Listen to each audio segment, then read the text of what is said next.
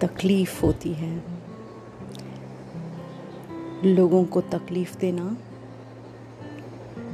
कुछ लोगों का शौक सा बन गया है। मन दुखी हो जाता है। लेकिन आप जानते हैं, जब यही तकलीफ़ कोई अपना देता है तो सिर्फ़ रोना ही आता है।